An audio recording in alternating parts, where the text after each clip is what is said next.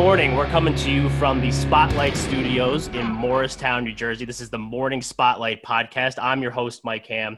It's Tuesday, so we're talking real estate. We got a great panel, all of which, all of who were former Morning Spotlight video guests. This is the first time ever we've had three Morning Spotlight guests on a panel. Uh, so let's meet them. We're talking real estate finance today. Our first panelist has over 10 years of experience in the real estate industry and has held a variety of roles, including working with established and startup private equity firms, real estate tech companies, investment brokerage, and other industry related firms. He's a director of business development in the real estate services group at EisnerAmper. Darren Griffith. Darren, how you doing today? Great, Mike. Thanks again for having me and having having everybody on here. Appreciate absolutely. it. Absolutely, absolutely. Thanks for coming on. Our second panelist regularly acts as counsel to national, regional, and com- community banks in commercial lending and asset based finance matters with experience in middle market lending transactions and syndicated credit facilities. He's a partner at Murphy, Schiller, and World, Murphy, Schiller, and Wilkes in Newark, New Jersey. Charlie Wilkes. Charlie, welcome.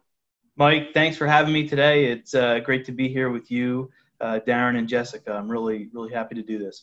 Happy to have you on, man. Uh, and last but not least, our final panelist has been in banking since 2011, specifically in commercial real estate lending for the last five years. She's the vice president of commercial real estate at Blue Foundry Bank, Jessica Veliz. Jess, how's it going? Good, Mike. Nice to be here. Nice to see Darren and Charlie. So looking forward to this. Me too. Me too. So let's just jump right into it. Darren, we're going to start to you. How do you see COVID affecting different ownership classes here in New Jersey?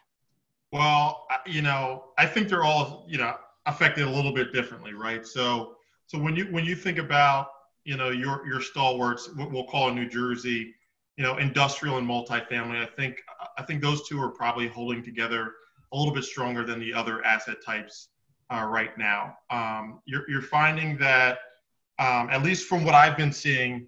Um, you know, industrial is getting stronger. Um, I, I, speak with brokers all of the time, and you know, uh, I spoke with, I actually spoke with an ownership group earlier this week, and they said they just signed three big leases in industrial spaces that they have. So they're, they're, the leasing activity is still very strong, and obviously the lease is the financial tool to the investment. So obviously the investment is staying strong there too. Um, multifamily, people need places to live. I think the strengths in multifamily are the A and B class um, assets, asset types, or asset classes. Um, those are going to remain strong. You, you have New York, uh, you have New York right around the corner. We're going to always be a stalwart for employment. We're always going to have a high, highly educated population that's going to be able to, you know, afford to live in, in you know, higher priced apartments. Um, as, as simple as that.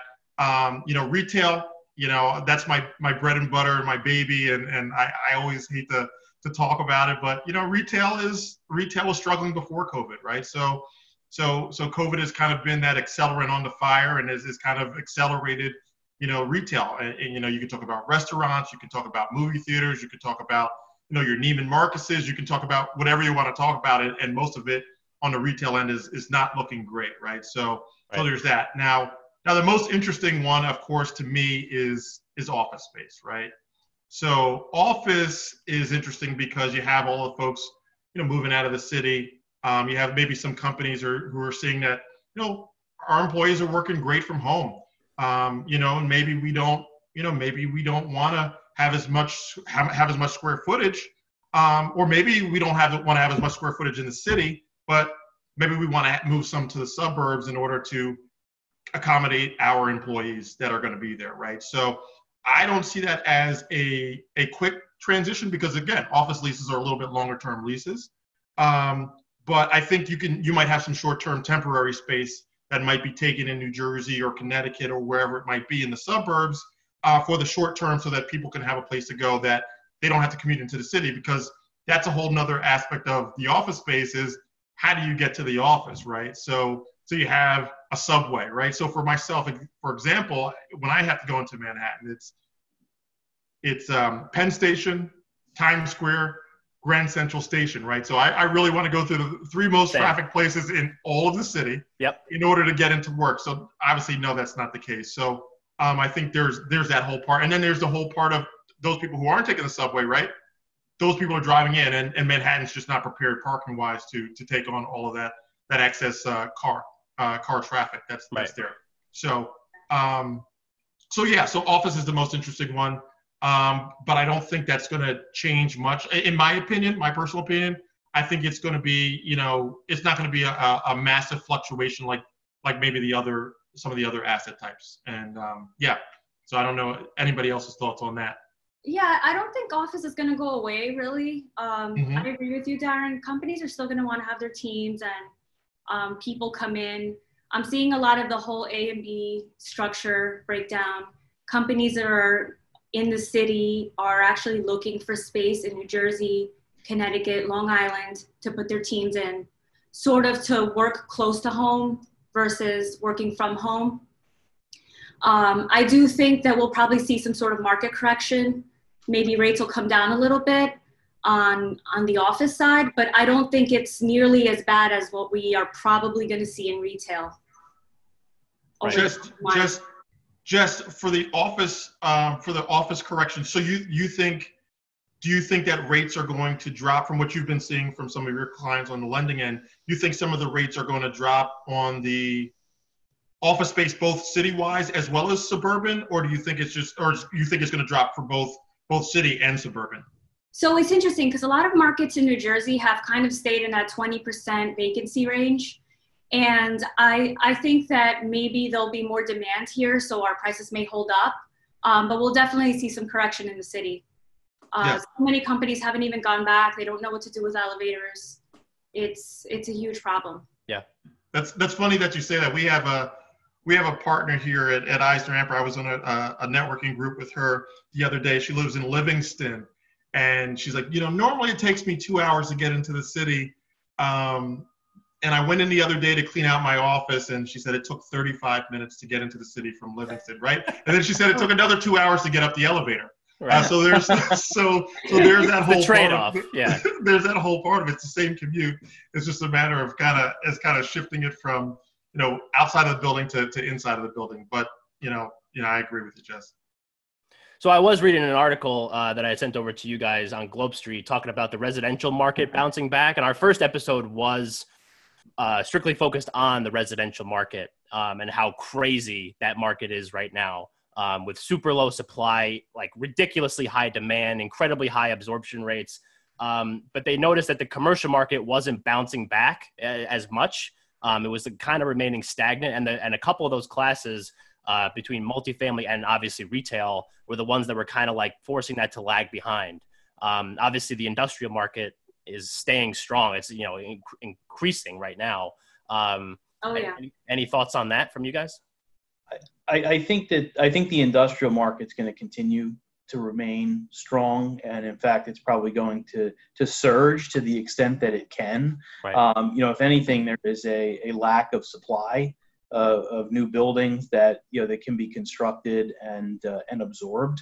Um, you know, so we're probably really at 100% occupancy, not at you know 90% or or whatever uh, number is floated around because the simple reality is that if you know if you're at 90 95 you're really at 100 right, and that there is room to build uh, in the marketplace to build and absorb absorb new buildings. In in in my practice we deal with a lot of industrial and we're seeing activity across all spectrums of, of industrial. Darren and jessica mentioned sort of you know a and b type properties before. I mean we see you know activity across a b c and d Yes. right? Like uh, or maybe even f right? Like if it's you know if it's a building it's in new jersey and it's somewhere near a uh, highway or, or, or roadway of some you know some connectivity uh, you know you're you're seeing interest in the in the property. In fact we have we have clients who tell us like please find us any building you know let us Yeah. know if you can find any building even if it's you know the biggest piece of crap out there with environmental problems and and so forth and and look i, I think in, in this respect covid-19 is really just accelerating trends that existed prior to uh, covid-19 right Yeah. if you if you were a non-amazon person or non-peapod person before this thing now you're definitely you know using amazon or peapod. And if you were using them before you're using them more now right? So it's not you know i, I don't think it's the the death of retail. People will still want to go out and have an experience but you know you're seeing an acceleration and you know in order to support that acceleration you need more industrial real estate. But what do you think is going to happen? Like, for instance, these malls, for a few years, we saw a lot of the bigger box anchor stores go away, close down shops, and the malls were shifting to bringing in gyms. You know, we see Planet Fitness at a few malls and becoming entertainment centers like um, oh god the american dream mall is that what it's called yes Yes. yes. what a dream that has been. which by the way which by the way literally closed down like three months after it opened after you know 20 years of, of i trying to think get maybe it it's open their fault we have covid right, right. That was the breaking point for sure. yeah so you know now they have to move away from that model where they thought they were pivoting into these new these new avenues to have revenue and occupancy in these big malls and and now we're seeing that we can't have this these many people congregated in a closed space at least not for a few years. I mean we're probably not going to have a vaccine for a long time. Um, and so so what do you think? Do you think some of these spaces become fulfillment centers? We just go to the mall to pick things up and I, I think they? I mean, I, you know, Darren probably have some thoughts on this as well. I mean, I, I definitely think you could see more, uh, you know, online ordering and, and pickup uh, at, at some of these locations. I do think I've sort of been somewhat of an optimist, and usually my partners tell me I'm a pessimist. Um, but I, I, in that, I think we're going to go back. We're going to go back to normal more than people are expecting right now. And, and I just think that's because like human nature, right? Like people want to be entertained they want to get together with their friends they want to go you know they want to walk the mall right like like malls exist because we like the the experiential element. I think you're right, Right. i think it's going to take a couple years uh, before we actually return to the levels we were at. But I, I i do think i do think the experiential retail and this is just me kind of you know giving my own two cents i, I do think that will come back. I do think that that will that will come back. The the b malls you know the the jc penney's the sears of the world i think if they weren't dead before they're probably dead now and probably those malls have become fulfillment centers right those sort of tertiary or secondary malls they probably be they could be converted you know to, to warehouse fulfillment center online ordering and pickup things like that yeah uh, i think the garden state plazas and the the short hills malls of the world will will come back and continue Yeah. I really Yeah. like seeing Targets and um and some of the supermarkets like Whole Foods at some of these smaller malls. Yep. Thought that Yeah. were really good ideas Yep. too. Yeah, absolutely. So I wanna. So we're talking real estate finance today. So now that we have a good base of what we think the market looks like from you know three experts that I hold in very high regard and have a lot of respect. expert for. is a loose term You're an expert to me, man. You're an expert to me. Very. Uh, so so let's let's jump into that kind of stuff now. So Charlie, when we did our spotlight video, one of the things that we talked about was the relationship between mortgage lenders and landlords right now. Uh, so Yep. take us through some of the stuff that you're seeing in respect to that. So, you know, I guess what we talked about, you know, most specifically last time we talked was forbearance, uh, was modification and, and forbearance. Um, and, and the way I like to describe it as sort of a, a trickle down or trickle up process, you know, the tenant has to close, can't make its rent payments, calls the landlord and says, I need an abatement or a deferral on rent. And then uh, the landlord calls Jessica or someone else at the bank and says, Well, I need some kind of forbearance on my mortgage payment uh, because of these deferrals and, and abatements that I'm being asked to give uh, my tenants. And I think, you know, in the initial couple months of this, uh, everyone was really committed to working together from, you know, the tenant side through the, you know, up through the mortgage lender side.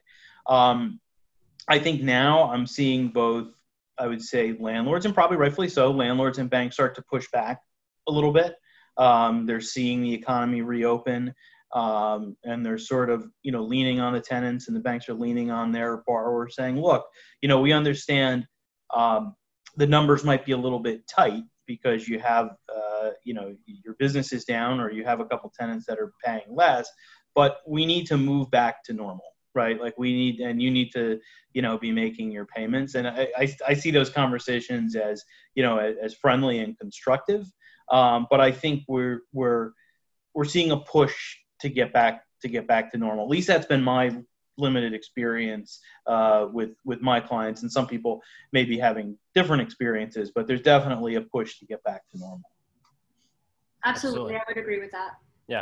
So Jess, I know we we talked about you know when you first started because you've only been at Blue Foundry for a few months now. That's right. Uh, when when you first got there, you were doing a lot of forbearance work. So so is has that changed now? Or are you still doing a lot of that kind of stuff, or has that kind of slowed down uh, now that we've kind of slowly moving ourselves back to some type of normal? Not all the way back, obviously, but Yeah, I think I think things in March and April were uh, very much a knee-jerk reaction on behalf of a lot of a lot of the customers for forbearance. Um, it's not as busy as it was, but I think it's something that we're going to live with at least for the rest of this year, um, in some form or another. Right. Uh, you know. Yeah, yeah. So so then I guess that kind of leads me into my next thought was Mhm. you know the the way that the economy is is set up right now. I mean interest rates are still super low. Um, you have the you know federal government, state governments injecting a lot of support into the economy for just regular people, uh, for businesses. Uh, there's the forbearance stuff. There, there's there's a lot of different things going on right now that you know they're trying to help us sustain. But what's going to happen when you know the music stops? Like, wh- wh- where where is this taking us? Are we trending in a positive direction? Are we trending in a not so positive direction? Uh, what are you guys seeing with that? I think right now we don't know because of all the help and stimulus and forbearance and cooperation between all parties. I don't think we really know the full scope at this time. Yeah. And this virus has become very much a national problem. Initially, it was kind of like a coastal issue. Um, and now I'm seeing it everywhere. And while we're opening up, it's still increasing in other places. So I'm not sure what impact that will have as well. Right. Um, but I do think that as these programs wear off, particularly at the end of this month, at the end of August, um, by the end, by 9:30 numbers, I think we'll really see what impact it's having on all the banks um, and on REITs and investors. Uh, on my end, at least, I've seen things really be slow on the lending side, um, very slow. There's a few transactions we've been working on, and you know they're moving along, but it's it's been a very slow process. Yeah. On multifamily, I think that the collection numbers are, are very promising. Um, but then again, we don't know to what extent a lot of these tenants are relying on stimulus, the additional funds in unemployment, savings, and whatnot. So all these things, as as as the pandemic takes longer, I think that it's going to have more of an effect. And anyone who had a problem before this even happened is really going to have a problem at probably September or October. Yeah. Yeah. Yeah.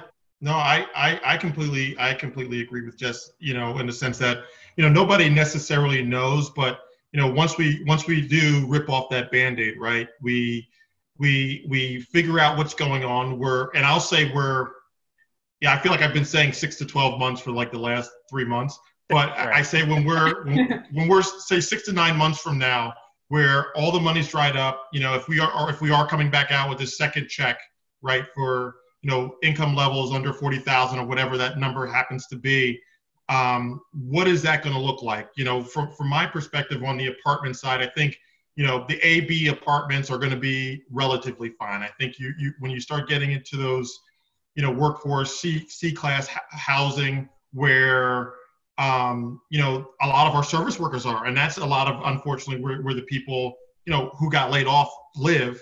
Right. um, it's going to be we're going to find out you know what those what those checks look like right? You know and, and to to jess's point you know collections have been relatively good. I, you know i've seen numbers like 95 98% collections in a and b markets right? So so that's strong and that i think personally that will remain strong. I think uh, on the back end of that when when we again going back to the you know this the c class uh, you know i'll call apartments right? We'll start with that kind of asset class type.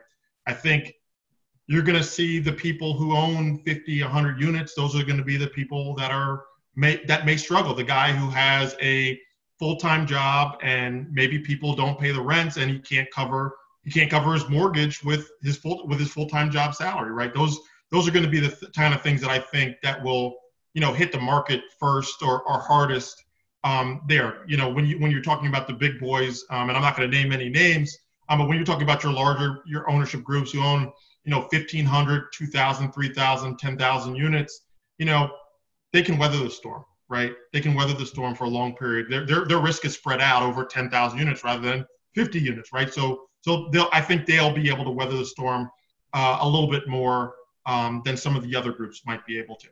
Right, and the way we underwrite these things, you know, we we look to have at least some cushion between 20 25% um, sometimes 30 in some markets.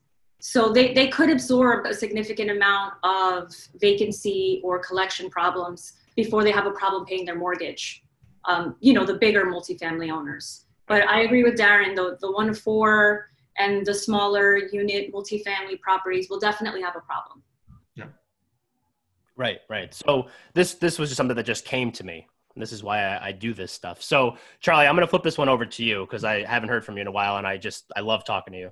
Um, so, one thing that really stood out to me, and I know that the res- we talked about this a little bit at the beginning. Yep. the residential market is obviously a, a, chaotic thing right now. People are waiving appraisals, they're waiving uh, inspections, they're doing all the kinds of things to make sure that they get that house. And I know that there's some, you know, chaos going on with the commercial market now too. Has that proved to be difficult to for you to structure a transaction right now? Like, do you do you find that it's difficult to if you are you know uh, putting together transactions? Do you find it difficult you know getting loans for different properties? You know, are are certain asset classes you know are banks a little bit hesitant to you know uh, give a loan on an office building or something? So, so, so I think I think that the the lenders that I do work for uh, have definitely been more cautious in this environment um, just before I got on our podcast, I was talking to a client who says, Look, credit is drilling me down on every deal that I bring in. Uh, it doesn't mean we're completely not doing deals, but credit is really is really drilling down uh, and they want to they're really looking at the cash flow right. uh, and in many cases they're really looking at sort of guarantor slash principal support right mm-hmm. um, I have closed some large transactions, and they were all sort of closed on a normal standard basis. Uh, but those transactions were with uh, established operators who have incredible balance sheet and probably don't really need the money, um, but they're using the money to be opportunistic, uh, to to buy another property or to reposition certain properties. So we're certainly we're certainly doing deals I think that the credit folks are being much more cautious about uh, the riskier deals, and they're they're probably not willing to go out on a limb uh, in a way that they might have been. Um, but I would say that for the established players, what I'm seeing, and again, it's you know relatively limited in scope. What I'm seeing is business as usual. Right. Um, you know, with the with the established owners um, and the established players in the in the marketplace. And look, that could change, right? If if this pandemic carries on uh, longer than people anticipate, that could have you know sort of ripple effects. But you know, we're talking about in you know, let's look at the different you know asset classes that my lender clients are are underwriting, right? Look at multifamily. You know, as Darren said, you know that AB product. You know, you're still having collection rates of 95, 98 percent. Um, most of the workers who are living in AB product uh, or white collar and probably haven't been as impacted as right. as much as your blue collar workers, right? Yeah. So that's still remaining remaining strong. Um, industrial, incredibly strong, right? And and there are, you know, dot com type outfits that are are still looking for more space, and and even mom and pop, uh, you know, widget makers looking for more space. So uh, you know, we have a number of asset classes that are remaining strong, and I think in those areas, it's probably been business as usual for the most part. Right. Yeah. Yeah, I think I, I, can talk to the, the opposite end of the, the other assets that Charlie was not talking about. So I, I, I like I said, I love to have these conversations all, all day, every day. And I'm not even going to talk about real, retail. I'm going to talk about retail and hospitality. The, yeah, hot, well, I didn't go into the, the. Two belles yeah. of the ball right now. The two belles of the ball, right? So so I, I, was speaking with a, a, gentleman who's you know considering starting up a you know a, a, hospitality fund right now, and you know he has no interest in even looking at debt. He's it's going to be a purely equity fund, right? Because because they know that they can't finance the deal. I, I you know, and it's it's it's his first fund, so it's going to be even harder to to do that uh, again. because um, he's established ownership group, but first funds still still a little bit harder to kind of get financing that way, right? And he has his he has his capital, he has his equity already put together with his with his people. That's the way to go about doing it if you're gonna if you're gonna do it in a hospitality arena. Um, right. And same thing with the retail end. I, I spoke with a gentleman actually earlier today. Um, worked for one of the huge, huge, huge retail shops nationally um, and internationally, and broke off and started doing something on his own uh, this time last year. And you know, I was talking to him about a transaction that you know was supposed to close on March 23rd, of course, right? I've, I've heard a thousand and one of these transactions that were supposed to close on March 23rd that never closed, right? And right. and and you know, all of a sudden, you know, retailers are out and and the bank is now underwriting it differently and the value's down and the owner doesn't want to sell at the lower value, right? So so he's like moving forward, what I have to look at is is buying these deals cash, doing the improvements that I need to do, seeing where the market goes on the retail end. Um, he understands retail very well, and, and he's like, okay, well, I've you know I've dealt with a large portfolio, so I know you know where to find it, where to where to kind of approach the value add positioning, and then refining out in in the four years after we kind of get back to some level of normalcy. Now now retail is is the most interesting of all of these products to me because that that normalcy is going to be completely different. So so so those people who have a particular skill set, they have the equity, they have people who are going to trust them in handling this type of asset. They're going to make a lot of money if they know how to reposition it the right way. Uh, obviously, following the trends that that we're we're going in, you know, you know, with retail and e-commerce and everything else that's kind of involved. Right. Right. Yeah, I think I think I think Darren makes a good point about hospitality because I, I didn't mention that uh, in sort of my optimistic spiel uh, before, but we are, you know, we're actually seeing sort of mezzanine debt foreclosures um, and some uh, some foreclosures like that in the hospitality space on certain portfolios of hotels. And we're not talking about you know Motel Six. We're talking about some portfolios of, of some pretty premium branded hotels, right? They're you know, Darren can probably speak to this, and Jeff probably speak to this better than I can. But you know, a lot of these hotels are underwritten at you know 80% occupancy, right? They assume that you assume you're going to have 80% occupancy. Most of them are at 40% right now. So th- that's definitely a tough segment of the market. But you know, to Darren's point, right? I think if somebody is opportunistic, somebody has some cash, uh, there's probably an opportunity to scoop up some trophy premium type hospitality properties uh, and in five years time look like a genius for having, oh, yeah. done it. Right. Right. Absolutely. Yep and i think that's i think that's the timeline too charlie. I yeah. think it's i think it's i think it's i think it's four years to actually come back to some level of yeah. par and i think five years you, you might have a chance to sell yeah yeah no it, it no well think about it right like even if um you know you're not overly worried about COVID 19, right? You don't have anyone in your family uh, who has a comorbid situation or is elderly. Do you really want to be in a ho- crowded hotel or resort with other people right now? You know, no you know, I think I think even the people who are most cavalier about this whole thing don't really want to be in a crowded space with with other people. So it's just a tough it's a tough segment of the market. Yeah, yeah. All right, so I'm going to move us into our closing segment of our show, Under the Spotlight, where we ask each of our panelists to give us a bold prediction, or at the very least, a prediction moving forward. So, Jess, we haven't heard from you a little bit, so we're going to start with you. So, what do you got for us? You're under the spotlight. Let's see. I don't think the kids are taking pictures with Santa this year. I would agree with that. Yeah. I think they're FaceTiming him. definitely, definitely. Uh, Darren, what about you? Bold predictions. Hmm. I think that it's it there. This is a bold prediction. I don't think this is the death of retail, right? So, so okay. I don't. Okay. I, I, really don't. I think again, it's it's it's it's. I don't know how bold this is. I think it's a it's the transformation um, if you look at some of the statistics on, on, on retail, right, we're, we're just, we just always have been over retailed in the United States, right? Um, and, and I think it's just a transition into like, again, what, what everybody else is talking about. So um, I think, you know, if you look at some of, if you look at our country and please forgive me if I get these stats wrong.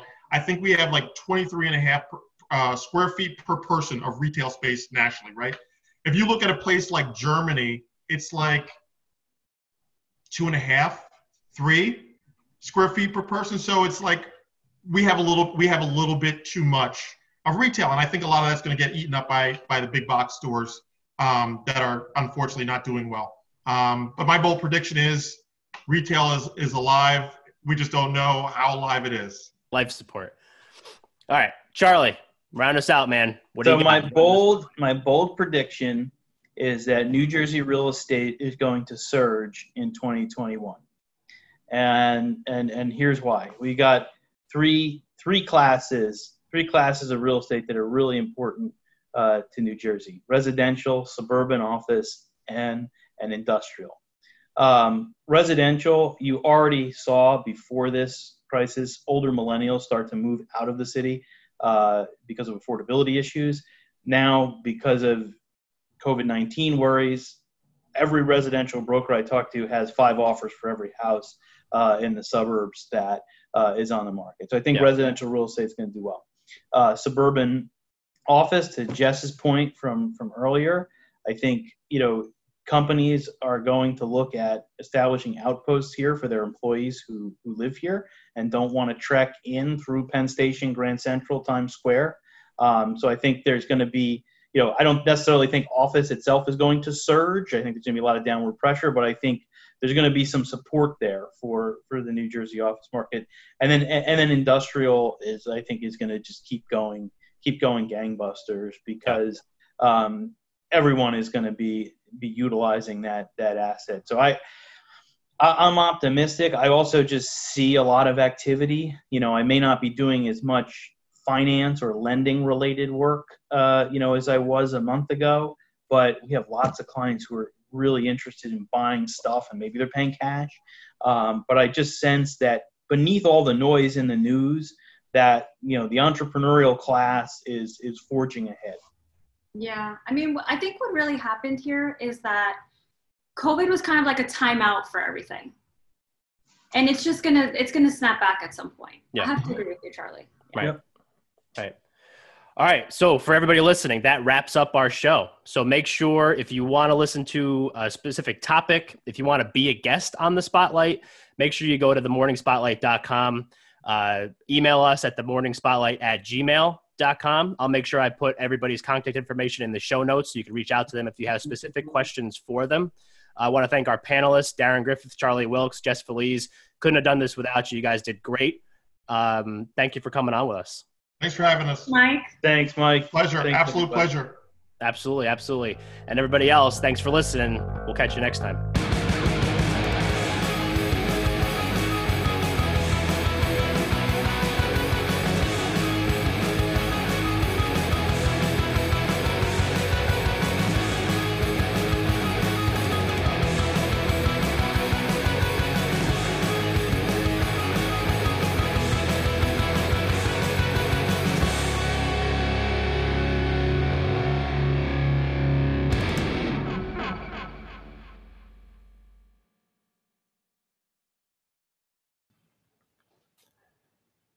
Hey everyone, thanks for listening. Just a reminder that any views expressed in the morning spotlight are the views of the speaker and should not be construed to be the views of any other person, any employer, or any organization. Thank you. We'll see you next week.